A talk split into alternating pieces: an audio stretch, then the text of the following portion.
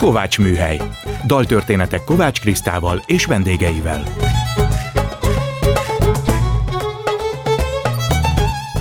Jó estét kívánok! Kovács Kriszta vagyok, ez itt a Kovács műhely. Gombhoz a kabátot, daltörténetek másként.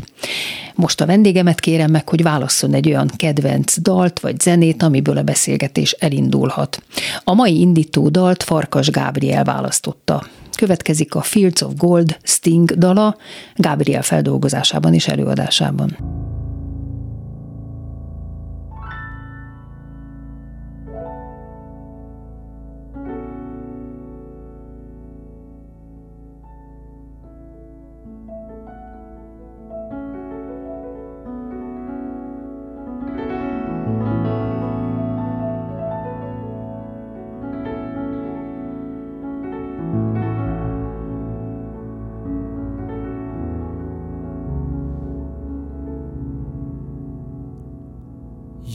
Remember me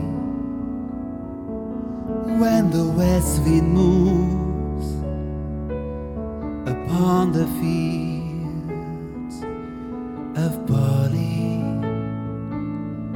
You'll forget the sun in his jealous sky as we walk in fields of gold.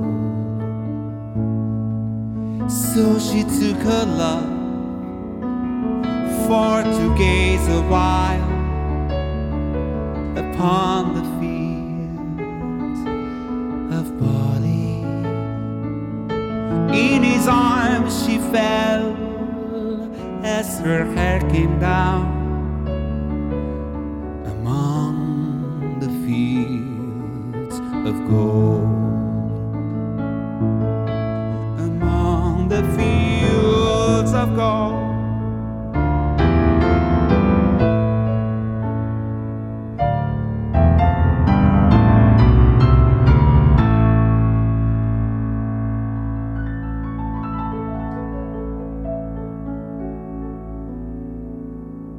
Will you stay with me? Will you be my love upon the field of barley? We'll forget the sun in his jealous sky as we lie in fields of gold. See the west wind move like a lover's soul upon the field of barley.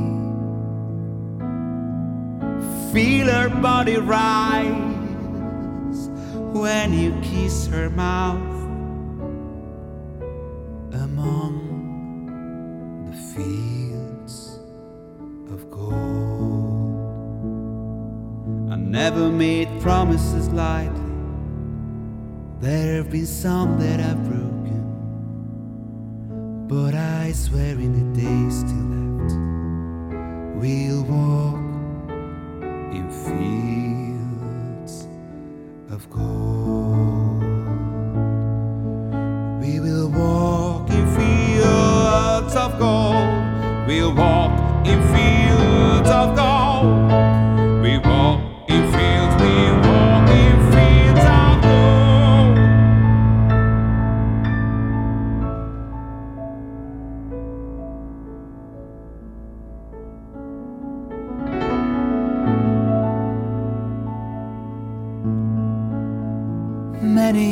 Have passed since those summer days among the fields of barley. See the children run as the sun goes down among the fields of gold. You'll remember me when the west wind moves upon the fields of barley. You can tell the sun in his jealous sky when we walked in fields of gold, when we walked in fields of gold.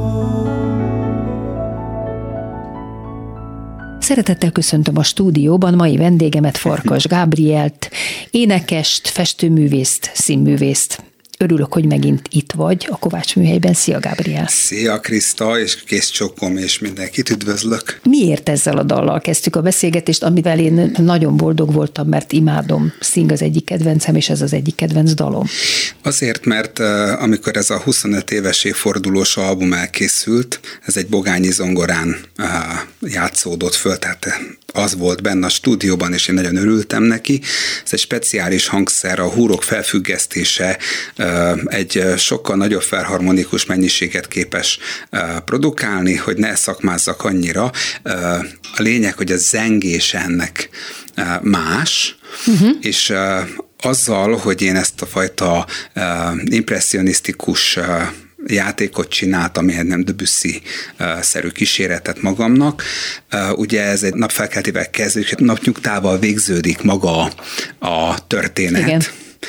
És ez egy ilyen imaginációs séta, egy képzeletbeli utazás, egy egész ember életöltőn végighaladunk.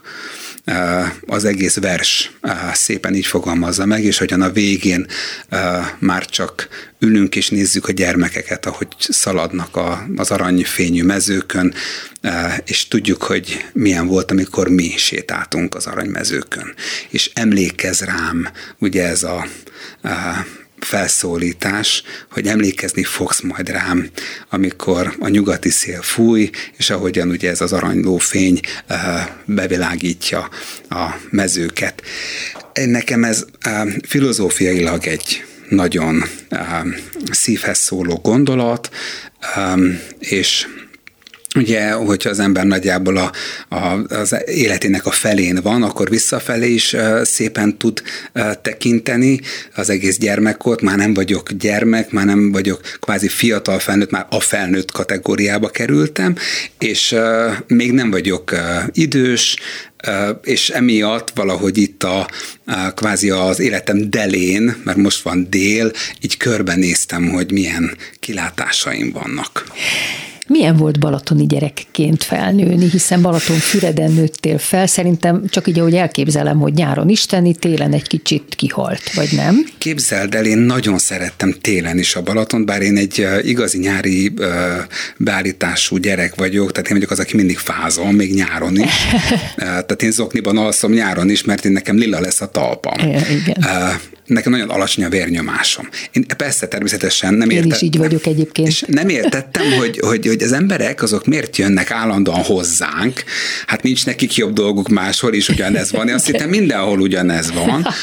És aztán amikor kiderült, hogy én egy ennyire szerencsés helyen lakom, akkor számunkra az egzotikumot, például a budapesti betondzsungel, vagy kifejezetten izgalmas volt a büdös víz a termálban, amikor Gyulára mentünk, úgyhogy a gyulai nagyszülőknél is volt strandolás és vízbemenés, csak van egy ilyen gyerekkori rajzom például, hogy ilyen sötétsárgára rajzoltam a vizet, mert hogy a medencében ilyen sötétsárga víz volt ott. Szóval nekem ez a Balatonfürediség, ez mai napig megvan, ugye édesapámék ott élnek, és én is sokat járok Balatonfüredre. Én egy igazi füredi gyerek vagyok. Ugye ott is jártál énekzenei iskolába. Igen. És sőt, kórusban is énekeltél. Igen. Kórusban. És közben viszont iszonyú jól rajzoltál. Tehát egyszerre készültél zenésznek is, és képzőművésznek is? Hát vagy eldöntötted, hogy melyik irány lesz? Én mindennek készültem. Én zenebohócnak készültem, karmesternek, zongoraművésznek, festőnek, szobrásznak, tehát mindennek, ami jó játéknak tűnt. És egyébként a tél, a balatoni tél, az egy csodálatos dolog, mert például akkoriban fagyott annyira be a Balaton, mint néhány évvel ezelőtt is volt, hogy vitorláztak, ilyen korcsolya vitorláztak. Mi elmentünk Zánkára Balatonfüredről vonattal, ott vettük föl a korcsolyákat, és Zánkáról a Balatonon korcsolyázva jöttünk végig vissza nem Balatonfüredre. Nem voltak rionások, nem féltetek? Dehogy nem, csak ugye édesapám szakértője volt a víznek, és ezért mai napig is az. Mit csinált ő? Ő a Híd és Vízműépítő vállalatnál dolgozott először, aztán utána a Balatonfüreden ő volt a csatornázás és vízműves. Tehát értett a vízhez. Igen, meg a parkosításért is ő felelt. Hát ők gyalulták le általában a jeget, hogy lehessen korcsolyázni a Mólónál. Igazából ők találták ki, hogy legyen kvázi egyfajta műjégpálya a jégen. Hogyha nem volt olyan szép egyenletes a jég, akkor ők azt mindig legyalulták. Akkor te benfentes voltál, igen? Hát benfentes voltam a korcsolyázást illetően. Mindig tudtam, hogy hogyan kell és merre kell menni. Na most honnan van ez a szerelem a háború előtti sanzonok és a régi slágerek iránt, hiszen nagyon érted ezeket a régi zenéket, nagyon sok ilyen albumot is és anyagot is készítettél. Képzeld el, van egy ilyen kifejezés, hogy Asperger-szindróma, ez az autizmusnak egy válfaja, aminek a spektrumából lehet egészen jól is kijönni. Igen, igen. És bár nincsen diagnózisom róla, de elolvasva egy Aspergeres gyermeknek a leírását, az tökéletesen illik rám. Tehát én voltam az, aki monomániás voltam, lebeszélhetetlen, nem tudtam, nem értettem, hogyha nem érdekel másokat, akkor az nem érdekli őket, én akkor is ráborítottam mindenkire a szenvedélyeimet, és iszonyú kutató gyermek voltam, én nagyon hamar felfedeztem, hogy mik izgatnak és érdekelnek, és azokat igazán monomániásan csináltam, a bohócságot is, ahogyan a padlásról hordtam le a gramofonlemezeket, és akkor a gramofonlemez játszott meg kellett javítatni. Akkor megjavítattuk, akkor le tudtam már végre játszani őket, azokat hallgattam. Aztán rájöttem, hogy ez a régi filmekben is ugyanezek a dalok vannak, ugye? És akkoriban rendszeresen voltak sorozatok, nyaranta pláne Karádi sorozat, Páger sorozat, Jávor sorozat. A televízióban? A televízióban, igen. És akkor nagyon sokszor volt ez, hogy mi ebéd után a nagymamámmal leültünk, és megnéztük ezeket a filmeket, és akkor abba bóbiskoltunk bele egy kicsit, és... ez a délutáni alvással egybekötött tévénézések. És közben mentek a finom kis zenék. Igen, és én imádtam ezeket, és a nagypapám, a gyulai nagypapám, ő nagyon-nagyon nagy nótás kedvű ember volt. Fantasztikusan énekeltek, az ő hangját örököltem.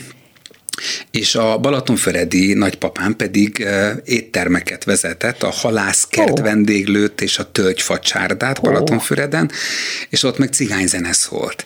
És ott is lábatlankodtál? Persze, és imádtam, ugye, hogy volt a kvázi a cigányzene, a magyar nóta, műdal, és volt a kaszinónóta. Az mit jelent? A kaszinónóták, azok a nóták, ezt a Gyulai tata mondta, hogy azok a nóták, amik városi természetű történetek írnak le, és kvázi a fehér ember sirámai vannak benne.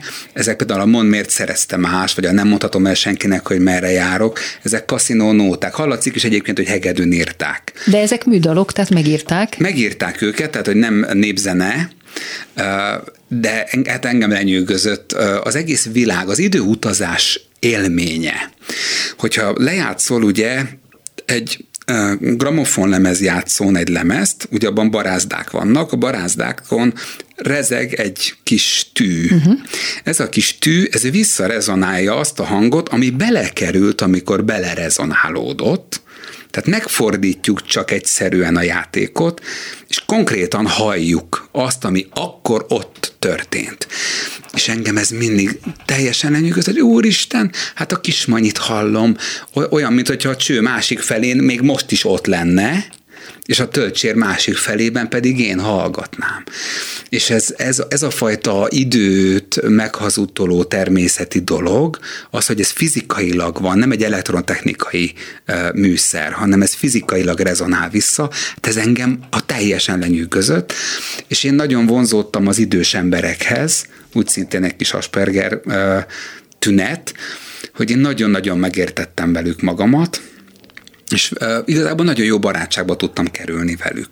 És akkor ők sokat meséltek ezekről az időkről, a második világháború előtti időszakról, amikor nem szocializmus volt, mert ugye én szocializmusban nőttem föl, és akkor annak a világnak a természetét, hogy XY elkártyázta a teljes vagyonát, meg volt olyan, hogy vagyon, meg hogy elvették a földeket utána, meg mit tudom én, tehát ezek mindig ilyen nagyon érdekesek voltak, hogy a kalapompompom, ugye, hogy a pénzemet igen. Már ma minden mulatom. Hát nincs is pénzed, akkor igen. Mit mulatsz el? Igen. Tehát számomra ez mindig olyan érdekes volt, meg ugye a kölcsönvett kastély például az a film, ugye hát az is egy ilyen érdekes szituáció volt, hogy valakinek kastélya van. Hát hogy lehet igen, valakinek kastély? Igen, hát amikor emberek... Ma már hallunk ilyeneket, de igen, akkor még de nem. De akkoriban nem. Igen. Szóval nekem nagyon tetszett. Ez itt a Kovács műhely, vendégem Farkas Gábriel. A képzőművészeti, hát akkor főiskola volt még, ugye nem, hívták, egyetem volt. Akkor az egyetem festőszakán végeztél 2000-ben, igen. És a Moulin Rouge énekes konferenciéjaként performance-ban celebráltad a diplomádat. Hát ez annyira érdekes, hogy ezt olvastam, hogy légy szíves, ezt fejtsd ki, hogy mi ez. Igen, tehát 97-ben én már az éjszakában énekeltem, abból tartottam fönn magam, és aztán ugye úgy kerültem a budapesti Moulin Rouge-ba, ahol először csak egy kvázi ilyen Chaplini karakter ott voltam, lettem tudom, emlékszem volna. A megnyitóra, igen. Majd a Verebes István és néhány fantasztikus rendező és tanácsadó tanácsára a Kalmár Péter olyan bizalmat szavazott nekem, hogy járattak engem steppelni, tanulni, tehát engem kiképeztek arra, hogy én ilyen revűsztárrá váljak. De közben kifestetted a Kalmár irodáját is, ugye? Nem a Kalmár irodáját,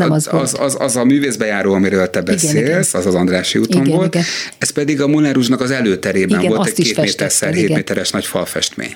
Fantasztikus. És az 99-ben készült, mert ugye addigra már meg kellett volna, hogy nyíljon a ház egyébként, de ugye most nem megyek bele, hogy miért nem tudták megnyitni, döngött földre épült, újra kellett alapozni, stb. Szóval egy nagyon izgalmas. Na de te festettél, festettem és előadtam. És akkor jött ez, hogy 2000. március 8-án mutattuk be a revűt, és én nekem 3 hónap múlva diplomáznom kellett, ugye, és kitaláltam, hogy a diplomát egyfajta összegzésként, egy ilyen összművészeti performance-t fogok csinálni, ahol Mága Zoltán, a Bújtor Balázs, egy vonós 4-essé alakulva játszották Kurt Weill Lost in the Stars című dalát, amit én elénekeltem. Akkor volt színkeverés fényekkel, volt balett, a hideg-meleg ellentétpárok, férfinő, stb. És ezek voltak a festményeken is. Tehát minden, ami ott megmozdult táncban, performanceban, az mind a festményekkel is, akkor valami a kupolából érkezett le, valami a süllyedőből jött. De akkor előbb volt a festmény, és azt csinálták meg? Azokhoz csináltuk ezt az egész performance-t. És a Szőrös segített nekem, az Operett Színháznak a díszítő színpadmestere kitalálni azt, hogy hogyan legyen ez technikailag megoldva. Akkor a Plovecki Edének a kislánya volt a gyermekszűz Mária, aki a liliomokkal érkezett, és a süllyedőből felérkező háromszög piramis formájú, a nőiesség, tisztaság és szüzesség elveszítése témakörű festményhez odament és letette az alul hamuval megfestett női alakhoz, kvázi a halott Éva és halott Mária szimbólumhoz a liliomot, és mögé elbújt szépen. Szóval az egésznek volt egy ilyen nagyon izgalmas Peter Greenaway-i hangulata, és az egész egy összművészeti. Tehát magyarul, aki bejött kint volt az előtérbe, megnézte a képet, igen, majd leült, és utána gyakorlatilag visszajött neki az, amit látott a színpadon. A színpadon voltak a festmények is, tehát hogy azok kvázi díszletté váltak. Ja, még díszletté is váltak a festmények. Igen. Mi lett ebben a festménnyel? Ezek képzeld, a nappalimban vannak összeforgatva egy sarokban, mert olyan otrombán nagyok, hogy most... De le kellett ott, amióta azt átalakították, Operett Színház színpada lett. Az Operett Színház összenyitotta az előterét. Kálmán Imre színpad lett. A Kálmán Imre Teátrum lett, igen, és összenyitották az előterüket, igen, a második világháború előtti állapotra, igen, igen, és emiatt ott, ahol az én falfestményem volt, ott újra ajtók vannak. És le kellett szedni? És le kellett szedni, de ugye ez vakolat volt, és restaurátorokkal szedtük le, úgy szintén a nappal van a sarokban, ami nagyon fura dolog, egy 2 2 méter x 7 méteres fal feltekerve. Hát ez őrület. És nem volt utána egy olyan megrendelő, egy olyan gyűjtő?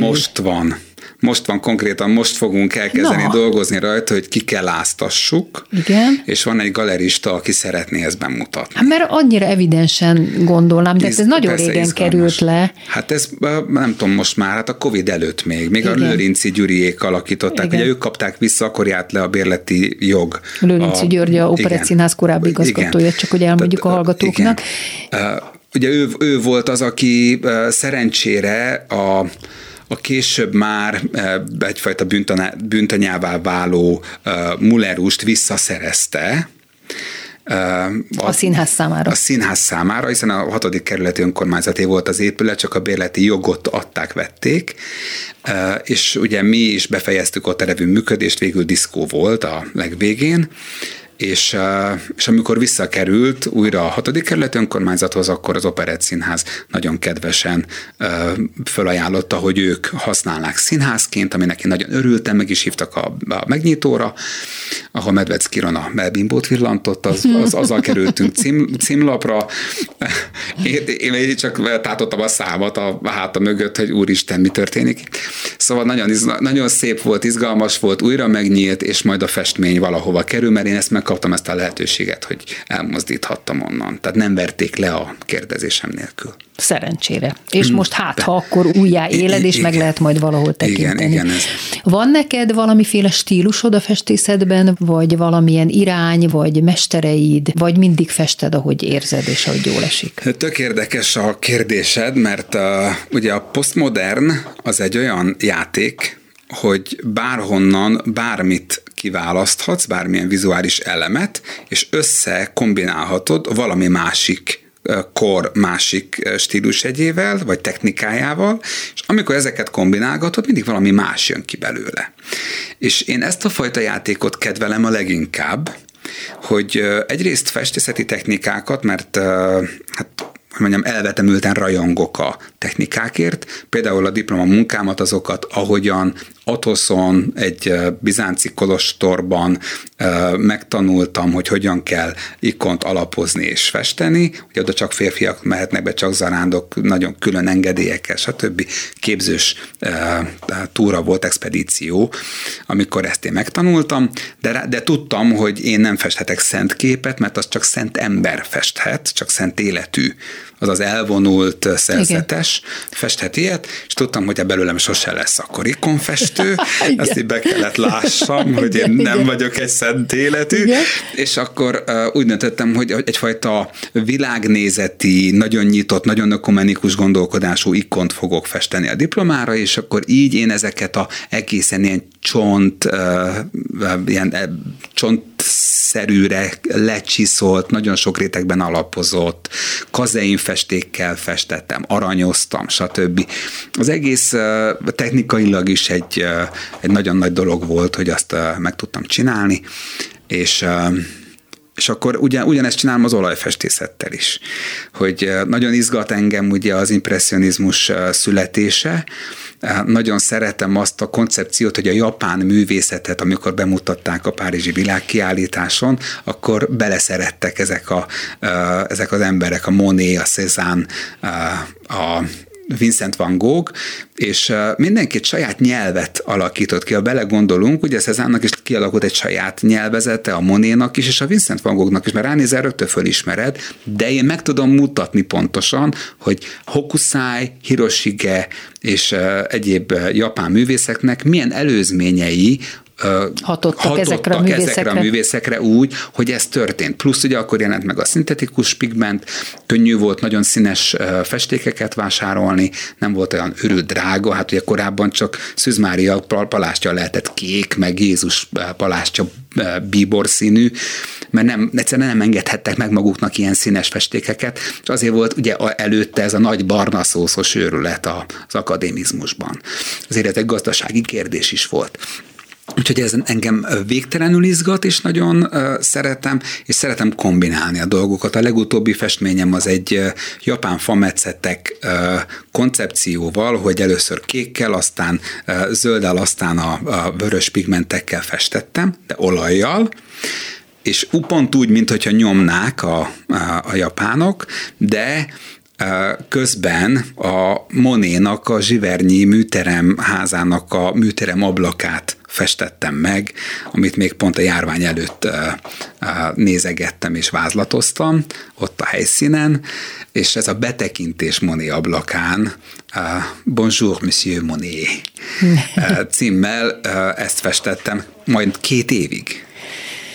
Ez itt a Kovács műhely, vendégem Farkas Gábriel. Akkor tulajdonképpen ezért mondtál könnyen igent, amikor én felkértelek az Arany Óra című produkcióba, hogy vegyél részt énekesként is és képzőművészként is, ezt majd elmondjuk, de ehhez hallgassuk meg a következő dalt, mert hogy ebben a dalban, Szirtes Edina feldolgozásában is belekerül a beatbox, tehát egy olyan mai feldolgozás, hogy itt is az Arany János balladát ütközteti egy sokszólamú akapellával, beatbox kísérettel. Hát ha nem vagy ilyen elvetemült, akkor ez nem születik meg, hogy én a Köncs... voltam, de én ezt imádtam, hogy a Köncs László ott beatboxol a Full Moon-nal énekelünk. Mindjárt meghallgatjuk, mert ugye Edvard királyt adod. Igen. A Verszivárdok című aranyballadában, zene Szirtes Edina a mókus, előadják Farkas Gábriel, Kovács Kriszta, a Full Moon és Köncs László.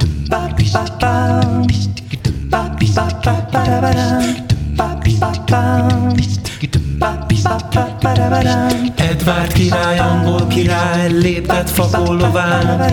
Hadd látom, úgymond mennyit ér a Velszi tartomány. Van-e ott folyó és földje jó, legelőim fűkövé? Használt-e a megöntözés a pártos honfivé? S a nép az Isten adta nép, oly boldog eraj, mint akarom, s mint a barom, nejet igába hajt.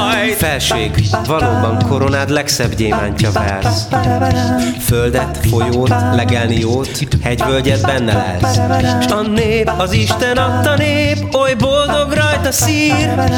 Kunyhói mind hallgatva, mint meg annyi puszta sír. Edvard király, angol király, lépett fagolovár. Körötte csend, amerre ment, és néma tartomány.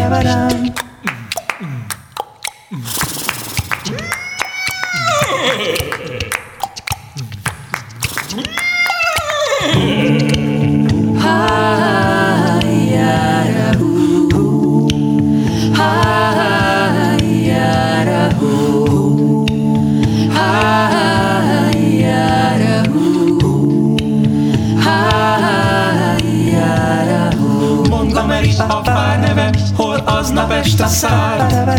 Montgomery a pár ura, vendégli a király. Vadat és halacs, miófalat, szemszájnak ingere. Sürgő csoport százszolga hord, hogy nézni is tere. S mind, amiket a szép sziget, ételt, italt terem. S mind, ami bort pezsegve forr, túl messzi tengeren. Ti urak, hát senki sem koccint értem pohár. Ti urak, mivel szebek, ne éljen Eduár. Vadat és halaszt, mi az ég alatt szemszájnak kellene. Azt látok én, de ördög itt, belül minden nemes. Ti urak, hitvány ebek, ne éljen Eduár. Hol van kizengett tetteim, elő egy velszi pár. Egymásra néz a sok vitéz, a vendégvelsz urak. Orcáikon, mint félelem, sápadt el a harag. Szóben szakad, hang fennakad, lehellet, megszegik. Ajtó megöl, fehér galamb, őszbár emelkedik.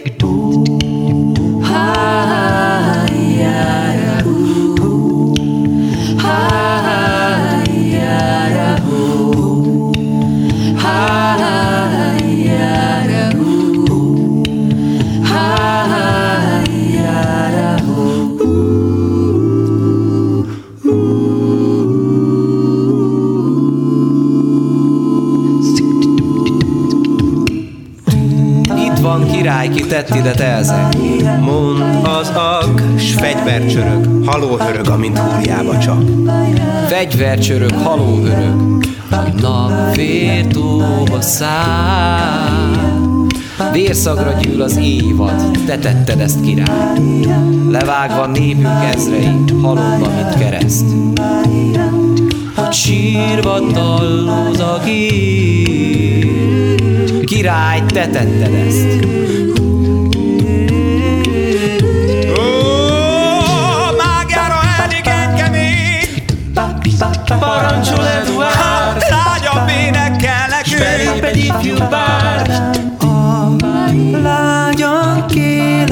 esti szél. Milfordöböl felé, szüzek síralma, őzvegyek panaszanyag belé. Ne szűj rabot, ne szűj. Anya, ne szoptass csecsemőt. S indok irány, s elérte még a mágiára menő. Mágiára menő.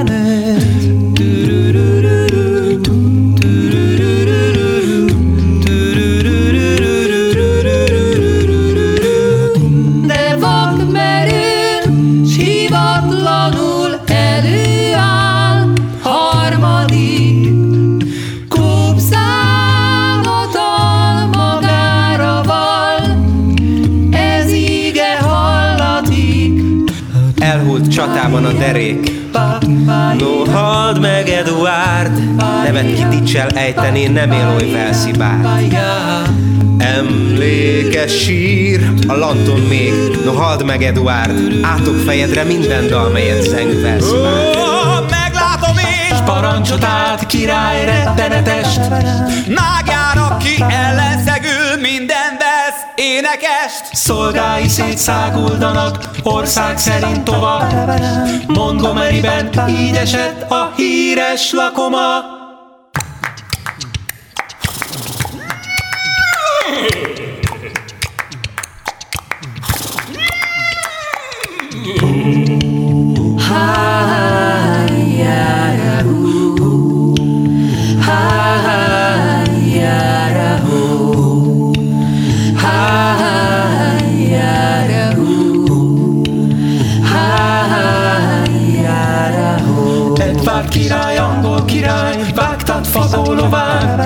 Körötte égföld szint az ég, a Velszi tartomány. 500 bizony dalolva ment láng sírba Velszi bár, de egy sem bírtam mondani, hogy éljen Eduárd. Mizuri éjjű dal, London utcáin ez, felkötnetem a lódmajort, ha bosszant bármi lesz. Álném a csend létszárnya, becsekkün nem hallatik, fejére szót ki szót emel, király nem alhatik. Erősít dobzene, harsogjon, harson a fülembe, zúgja átkait, ha veszi lakom.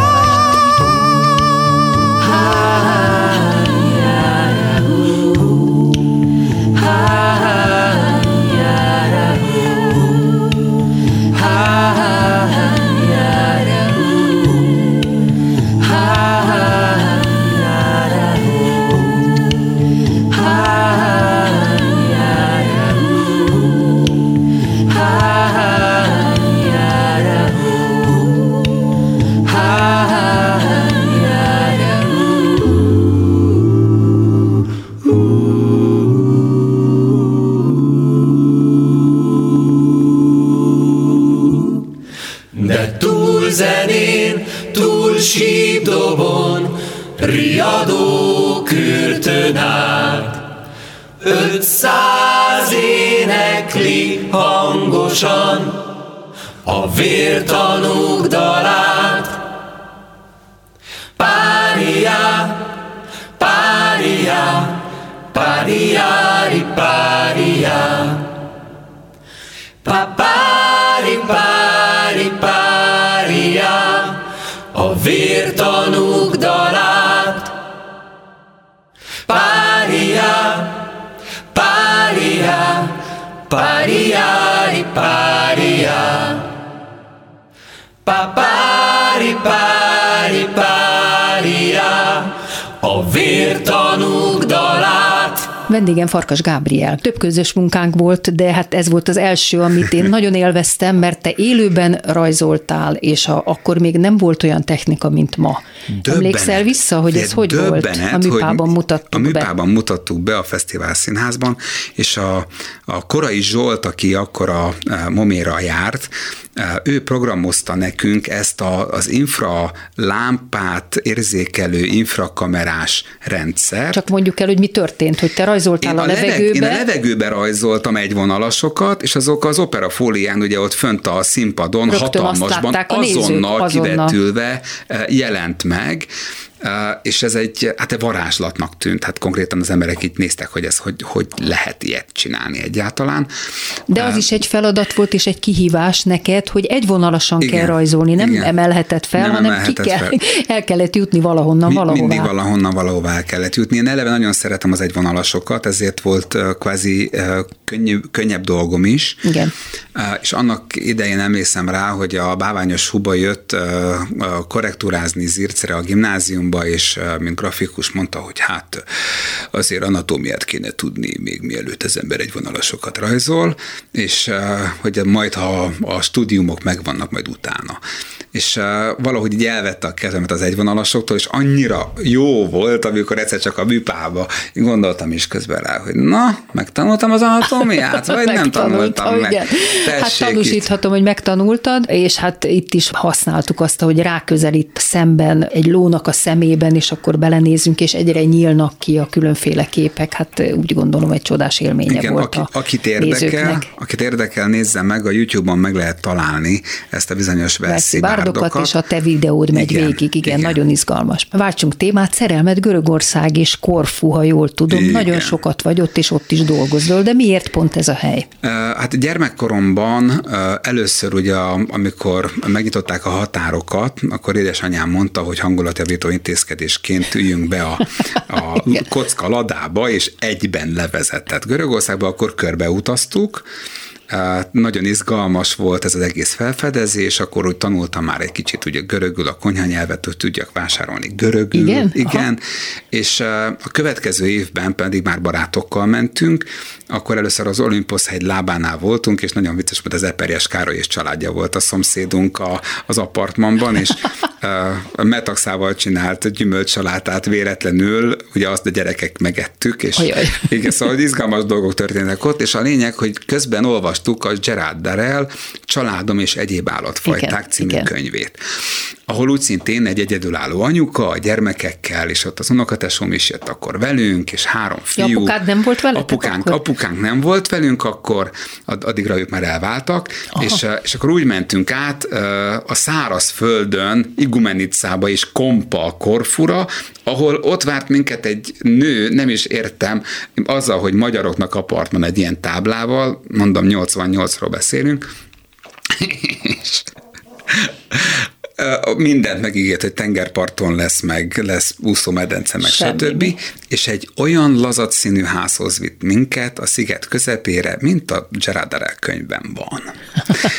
És hát mi el voltunk ájulva, hatalmas konyhával, csodálatos szobákkal, meg minden, hogy azért a pénzért, amiért egy lukat kaptunk volna valahol a tengerparton, és mivel mi kocsival voltunk, és amúgy is meg akartuk nézni a szigetet, hát nagyon boldogan kivettük ezt, és akkor bejártunk mindent, és nekem a szívem szerelme lett egy olyan hely a szigeten, a nyugati oldalon, ez egy kőkolostorról kapott nevet, Paleokastritsa, ami valójában nem egy település, hiszen ugye sok kis öböl van, és az egyik félszigeten van ez a kolostor, de mellette lévő faluba járok most már rendszeresen vissza, mert azért 11 évvel később volt, hogy először én a saját keresetemből visszamentem oda felidézni azokat, hiszen emlékszem rá, amikor az utolsó este ott 13 évesen édesanyámmal ültünk a naplementében a parton, és azt mondta,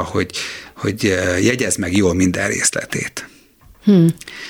Mert ha pihenni akarsz, majd ha meditálni akarsz, hogy édesanyámból pszichológus lett pont ezután, ugye előtte grafológiával foglalkozott, azelőtt pedig ő is híd- és vízműves volt, ő építette a Városlődi felüljáró hidat, csak mondom. Nem a saját kezével, csak ő találta ki, hogy hogyan, meg ő tervezte, és ő is vezette le akkoriban az építését. És az, hogyha pihenni szeretnél, akkor a relaxációban, ha elképzelsz egy olyan helyet, ahol biztonságban érzed magad, ahol minden olyan nagyon szép és jó, ahogyan például ez az Aranymezőkön való sétálás a Fields of Goldban, Hát nekem ez a paleokasztricai látvány, a La Conesse-re ránézve, és ahogyan megy le a nap a tengerbe, és én ezt mindig ezt képzeltem el, és akkor 11 évvel később visszamentem ugyanoda, és az a durva, ugyanaz a bácsi volt a vízisport létesítményes, és amikor kicsi voltam, akkor lemondtunk az egész hetes jégkrémünkről azért, hogy egy ilyen fánkformájú gumiban körbehúzzanak minket a fajákok hajója körül, tudod, igen, mint igen. A Poseidon változtatott igen. kővé igen. állítólag. Igen. Igen. És akkor hát oda volt meg vissza, hát ez egy ilyen nagyon nyugat-európai iszonyatosan menő dolog volt, és volt róla fotónk, hogy minket motorcsónakkal így húznak a tengerbe. Nagyon boldogok voltunk tőle, és akkor, amikor a pont Moulin Rouge-ból a bemutató után fél évvel volt egy szünet, akkor elmentem oda barátokkal nyaralni, és konkrétan mindent tejtőernyőzve, meg mindenhogy a húzatta maga, ugyanazzal a bácsival, és aztán onnantól kezdve hozzájárok. És hogy hozzájársz, tehát nem a sziget közepére, abba a bizonyos nem házba. Nem abba a bizonyos házba, bár most a sziget közepén nézek telket. Hoppá! Mert hogy tervben van, hogy azért jó lenne tavasztól őszig. De építenél is ott? Hát sajátot? Most, amit nézek, az pont egy pajta, hogy abból kéne csinálni műtermet, és aztán meglátjuk. Csak a lényeg, hogy legyen édesvíz, ugye, mert most az kérdés, hogy 20 év múlva is lesz. És akkor ez fontos a szigeten, hogy olyan helyen legyünk, ahol lesz édesvíz, úgyhogy nem feltétlenül a tengerparton lesz az édesvíz, de onnan könnyen megközelíthető. Szóval most nézek ingatlanokat, meg telkeket, mert hogy részben szeretnék azért több időt tölteni ott. Ugye most ez egy lehet, hogy furán fog hangzani, de én már készülök arra, hogy 20 év múlva, vagy 30 év múlva milyen életem legyen, tehát megpróbálom előkészíteni úgy, hogyha esetleg ott kertet csinálok, akkor megnőjenek a fák, mire én nyugdíjas leszek. Azt jól gondolom, hogy neked a legfontosabb az életedben, de a munkádban is a szabadság? Hát az a legfontosabb. Azt már eleve, amikor 6 éves voltam, elsős általános iskolás, akkor engem nagyon nehezen szocializáltak a iskolapadba. Tehát engem el akartak utasítani az általános iskolából, mert én állam fölálltam. Más voltál, igen, és nem akartál ülni. Hát én oda mentem az ablakba, beültem az ablakba, néztem, ahogy a pillangok szállnak, és kérdezték, hogy hát meg mit csinálsz? És mondtam, hogy olyan szép tavasz van, Istenem, jaj, menjünk már ki. És mindegy, nekem nagyon körülményes volt az egész oktatás, de szerencsére édesapám meggyőzte őket arról, hogy ők ilyennek szeretnek, hát fogadjanak el ők is olyannak, amilyen vagyok, és ugye szerencsére a beilleszkedésemet segítette az utánozó képességem, és ugye, hogyha szólamokat, kórusszólamokat kell tudni leutánozni, és megjegyezni, nekem első hallásra ment, úgyhogy én voltam a Jolly Joker a kórusban, mert bárhova lehetett tenni, a hangterjedelmem is elég nagy volt, úgyhogy én, valamelyik szólam gyengébb volt, mindig oda raktak. Ez itt a Kovács műhely, vendégen Farkas Gábriel. Színészként is nagyon sok kiemelkedő szerepet játszottál, és átütő sikerrel, ilyen volt a Konferencia a Kabaréból, vagy a Vámpirok báljában játszottál, Avenue Q, de mégis, amikor most kérdeztelek nem olyan régen, hogy állsz ezekkel a szerepekkel, és azt mondtad akkor, hogy a színház már kevésbé érdekel, de miért? Talán mert kiszolgáltatottabb helyzet egy színész élete? Hát ugye én az embereknek szeretek dolgozni, és nem szeretem, hogyha megosztódik a közönség. Ugye a szabadság szeretetem az megszólal ilyenkor, és ugye az utolsó előadás, amit csináltunk a Maladype társulata Balázs Zoltán rendezésében, Kútvölgyi Zsike volt Vladimir Ilyich Lenin sztrókosan, tehát ő játszotta a sztrókos Lenint, én játszottam Monsieur Dadát, aki föltámasztja Tristan Szárát is, és ugye Maladypet társulat fantasztikus színészeivel, és a saját zenekarommal csináltuk ezt az előadást.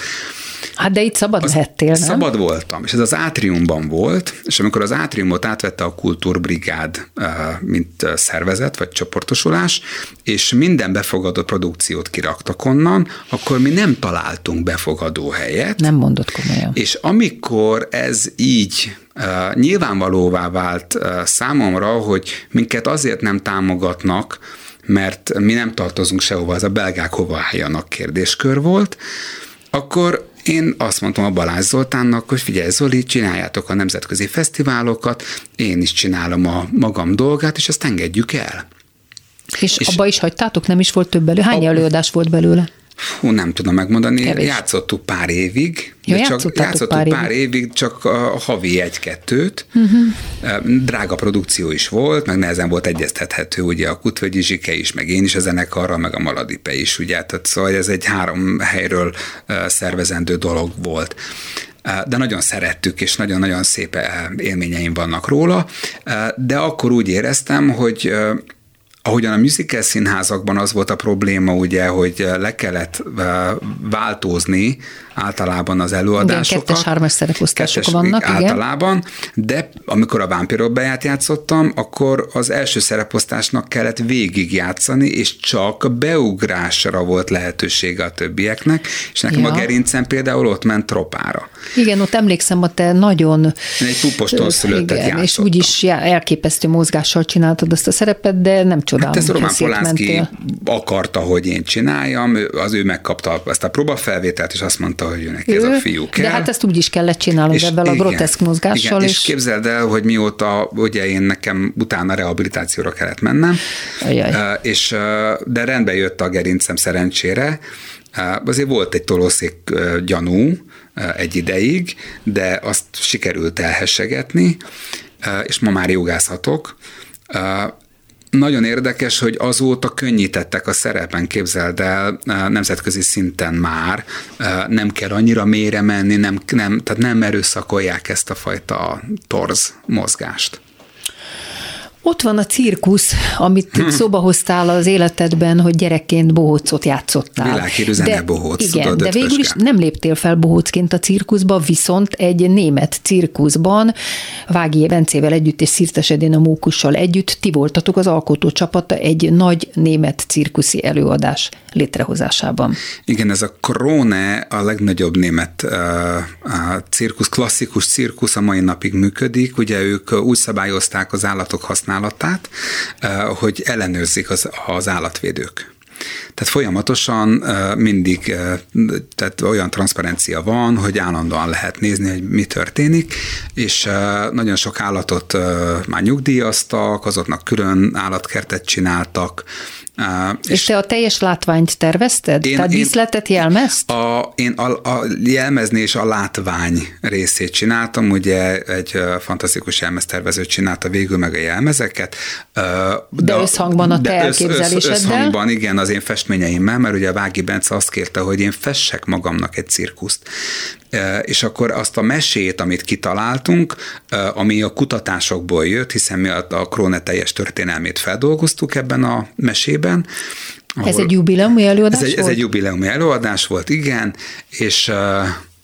Nagyon szép dolog volt ugye ezzel a arab behatással, a mandana név használatával, hiszen az egy perzsa királynő volt, aki rabszolgákat szabadított föl, és állatokat szabadított fel rabságból, és ezért volt nagyon szép az egész, ugye azt próbáltuk átvezetni az állatos cirkuszból, hogyan lehet eljutni az etikus modern cirkuszba, és hát a Szirtes Edina mókusz zené is biztos csodálatosak elképesztőek voltak. Még játsszák ezt az előadást? Én úgy tudom, hogy már csak részletei maradtak meg az előadásnak. De sok évig játszották, igen, ugye? Igen, csak aztán a járvány közbeszólt, hiszen elvileg jött volna Magyarországra is turnéra, csak a járvány keresztbe vágta ezeket a terveket.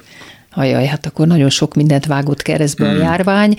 Például a te világkarrieredet is, hiszen azt mesélted még mielőtt ide beléptünk, hogy Las Vegasba léptél volna föl 2001 előtt, ha nem jön a 2001-es szeptember 11. Igen, a szeptember 11 is keresztbe vágott egy nagy lehetőséget, és most a pandémia is keresztbe vágott egy nagy lehetőséget, akkor szimfonikus turnéra indultunk volna, és most számoltuk ki a producerekkel, hogyha elkezdjük akkor a Sinatra 100. évfordulón promotálni, és mire eljutunk oda, hogy tényleg a nemzetközi turnét csináljuk, és minden helyszín be lett volna foglalva, minden szálloda, stb., minden repülőjegy megvéve, akkor úgy ment volna csődbe az egész, ahogy van, a járvány alatt. Olyaj, akkor úgyhogy még jobb, hogy megúsztátok. Mi megúsztunk egy hatalmas csődöt. De a te adottságaiddal, mert te teljesen egyedi eset vagy tényleg ebben, hogy mindent tudsz, énekelsz, táncolsz, rajzolsz, és világszínvonalú mindegyiket, mindehez van egy nagyon erős, senkihez nem hasonlítható egyéniséged, és ez nagyon nagy erővel hat a színpadon. Hogy látod, hogy lekésted ezt a világkarriert, vagy még azért ott van előtte? Dehogy, hát nem. A Tony Bennett 96 évesen Alzheimeresen is tudott koncertezni. Na, a Radio City Music Hallban, és most idén John Kander, aki a Kabaré, a Chicago, a Pókhaszon csokja, vagy a New York című filmnek a zenéjét szerezte, most a New York című műziket mutatták be éppen a Broadwayn, úgyhogy ő 96 évesen talkshowban interjúkat ad, úgyhogy remény van. De azt a képességet, hogy te ennyi mindent tudsz, ezt nem akarod összerakni egy showban? Dehogy nem. Dehogy nem. Hát ez, mert ezt nem igazából, tudja senki, igazából ez minden álmom, hogy egyszer eljussunk oda, és az a szerencsém van, hogy az idő nekem dolgozik, mert a technikai fejlődés, hogyha belegondolsz abba, ahhoz képest, hogy amikor az aranyórához hogyan csináltuk, és milyen pixeles volt a kijelzőn, igen, az, amit mi akkor csináltunk, hogy ahhoz képest már milyen felbontás. Hát ma már olyan játékot lehet kapni, képzeld el, mint az Activity, és nem papírra rajzolsz, hanem a levegőbe. Őrület. Már lehet kapni ezt az eszközt játékként. Tehát akkor előtted van minden, de sokszor kiírod a Facebookra, és én ezt nagyon szerettem a sok panaszkodás közepette, hogy azt írod ki, hogy szeretem az életemet. Szeretem az életemet. Mire vágysz még? Van még valamire vágysz így befejezésül? Az a helyzet, hogy most idén megvalósult ez a nagy álom, hogy a Sinatra a szimfonikus produkció létrejött a Műpában, a Bartók Béla hangversenyteremben.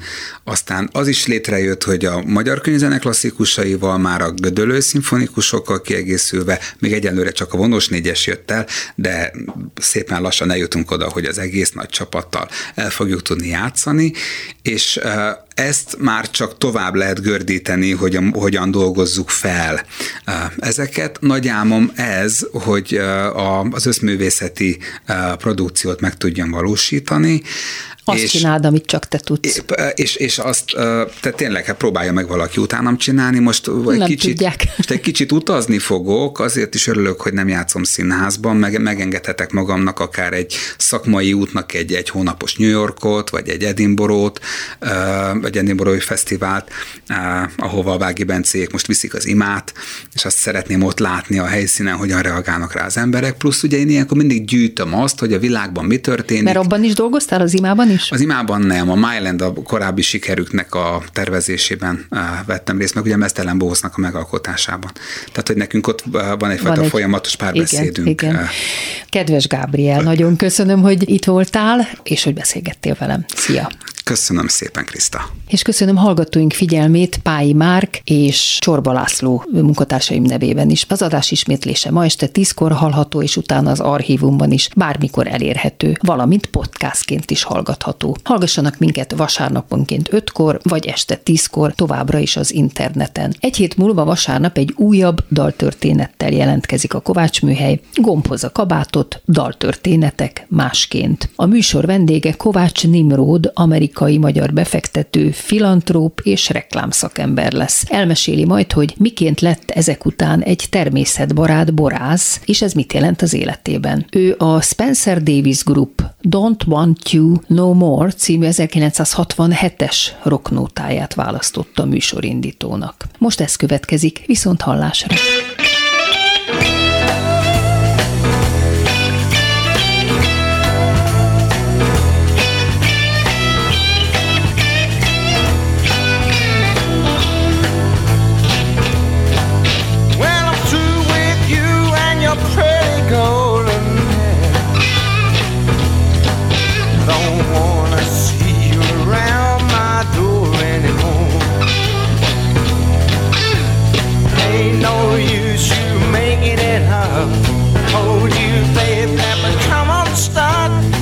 who keep messing me up. Don't want you no more. Kovács műhely. Daltörténetek Kovács Krisztával és vendégeivel.